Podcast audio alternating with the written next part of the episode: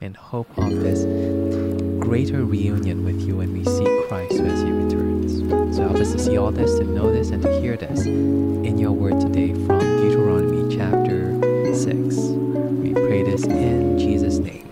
Amen. So this is Deuteronomy chapter 6 from verse 1. Now, this is the commandment the statutes and the rules that the Lord your God commanded me to teach you, that you may do them in the land to which you're going over to possess it, uh, that you may fear the Lord your God, you and your son, and your son's son, by keeping all his statutes and his commandments, which I command you all the days of your life that your days may be long.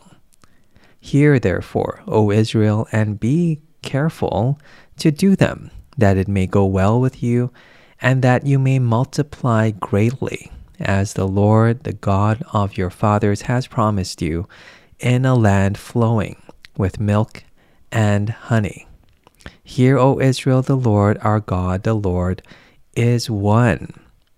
You shall love the Lord your God with all your heart and with all your soul and with all your might. And these words that I command you today shall be on your heart. You shall teach them diligently to your children, and shall talk of them when you sit in your house, and when you walk by the way, and when you lie down, and when you rise. You shall bind them as sign, as a sign on your hand, and they shall be as frontlets between your eyes. You shall write them on the doorposts of your house and on your gates. And when the Lord your God brings you into the land that he swore to your fathers, to Abraham, to Isaac, and to Jacob, to give you, with great and good cities that you did not build, and houses full of all good things that you did not fill, and cisterns that you did not dig, and vineyards and olive trees that you did not plant. And when you eat and are full, then take care lest you forget the Lord who brought you out of the land of Egypt, out of the house of slavery. It is the Lord your God you shall fear. Him you shall serve, and by his name you shall swear. You shall not go after other gods, the gods of the people who are around you. For the Lord your God in your midst is a jealous God, lest the anger of the Lord your God be kindled against you, and he destroy you from off the face of the earth. You shall not put the Lord your God to the test, as you tested him at Massah. You shall diligently keep the commandments of the Lord your God and his testimonies and his statutes which he has commanded you. And you shall do what is right and good in the sight of the Lord, that it may go well with you, and that you may go in and take possession of the good land that the Lord swore to give to your fathers, by thrusting out all your enemies from before you, as the Lord has promised. When your son asks you in time to come, What is the meaning of the testimonies and the statutes and the rules that the Lord our God has commanded you? Then you shall say to your son, We were Pharaoh's slaves in Egypt, and the Lord brought us out of Egypt with a mighty hand. And the Lord showed signs and wonders, great and grievous, against Egypt and against Pharaoh and all his household before our eyes. And he brought us out from there, that he might bring us in and give us the land that he swore to give to our fathers. And the Lord commanded us to do all these statutes, to fear the Lord our God for our good always, that he might preserve us alive as we are this day. And it will be righteousness for us if we are careful to do all this commandment before the Lord our God as he has commanded us. That's Deuteronomy chapter 6. Um, and the last bit is an answer to your son, to your kids, when they ask you as a parent, you know, why do we have all these rules? Why do we have all these words that you keep reciting? You tie in your hand, you tie between between your eyes as frontlets. What's the point of all this? Maybe um, the equivalent is why do you have to go to Sunday school? Why are we reading the Bible? Why is it such a big deal?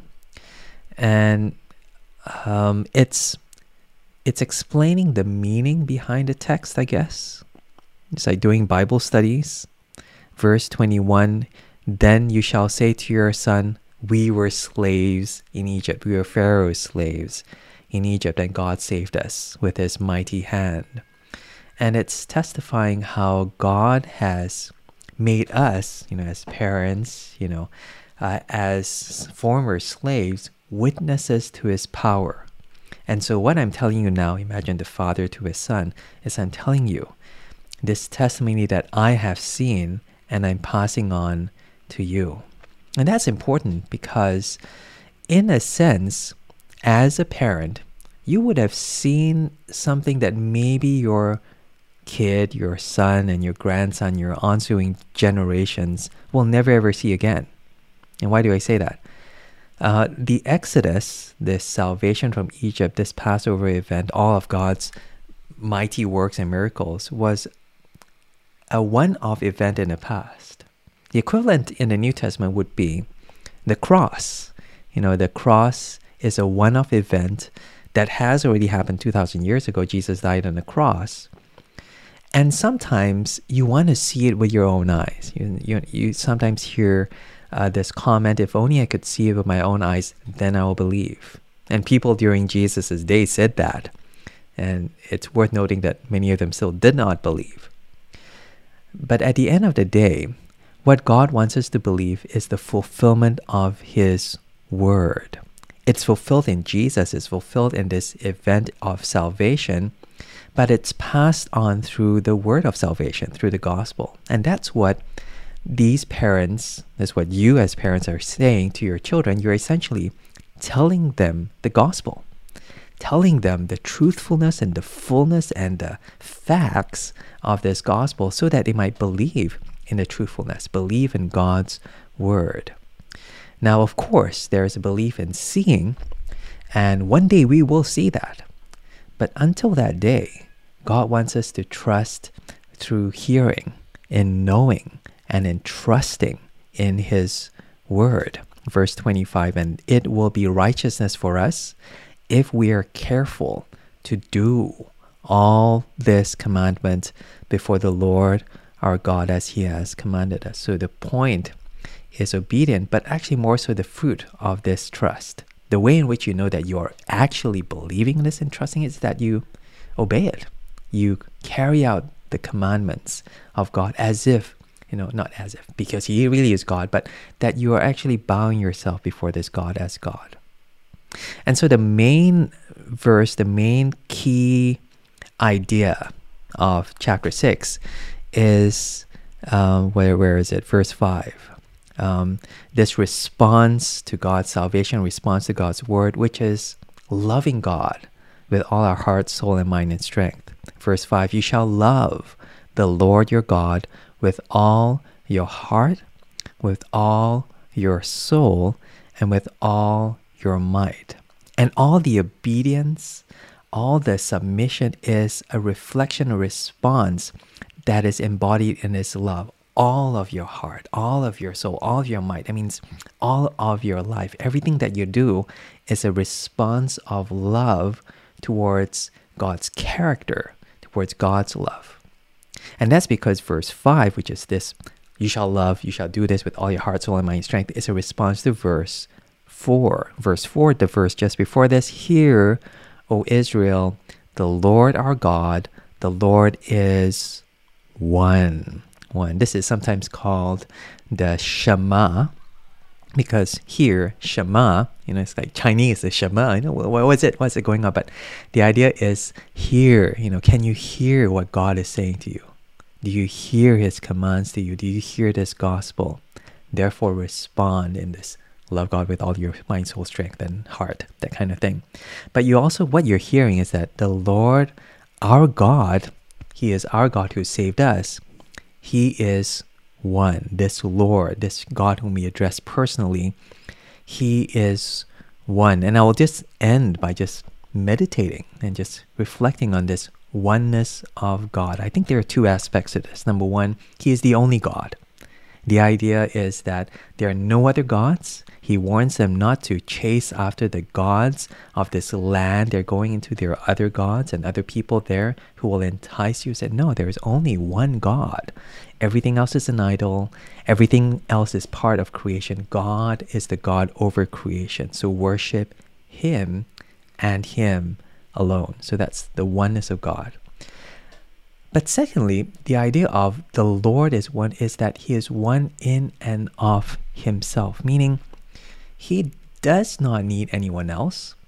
He is in and of Himself. There is a kind of unity and fullness that is within God Himself. And it's hard to explain this, but I think if you remember back to Genesis when God created the man and the woman, and then they became one in flesh through their union, through their marriage relationship with one another.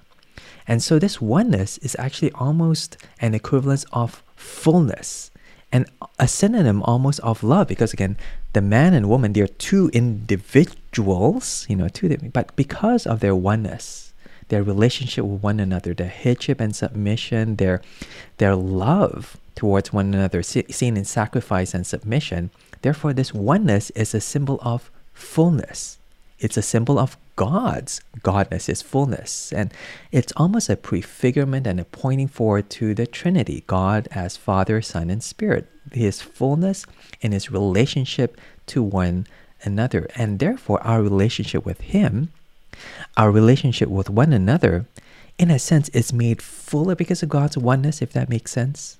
There's a kind of fidelity of faithfulness towards God and there's a sense of which we belong to Him. We are part of this oneness. Even though God Himself is the only God, God Himself is other from us. He does not actually need anything outside to add to Him.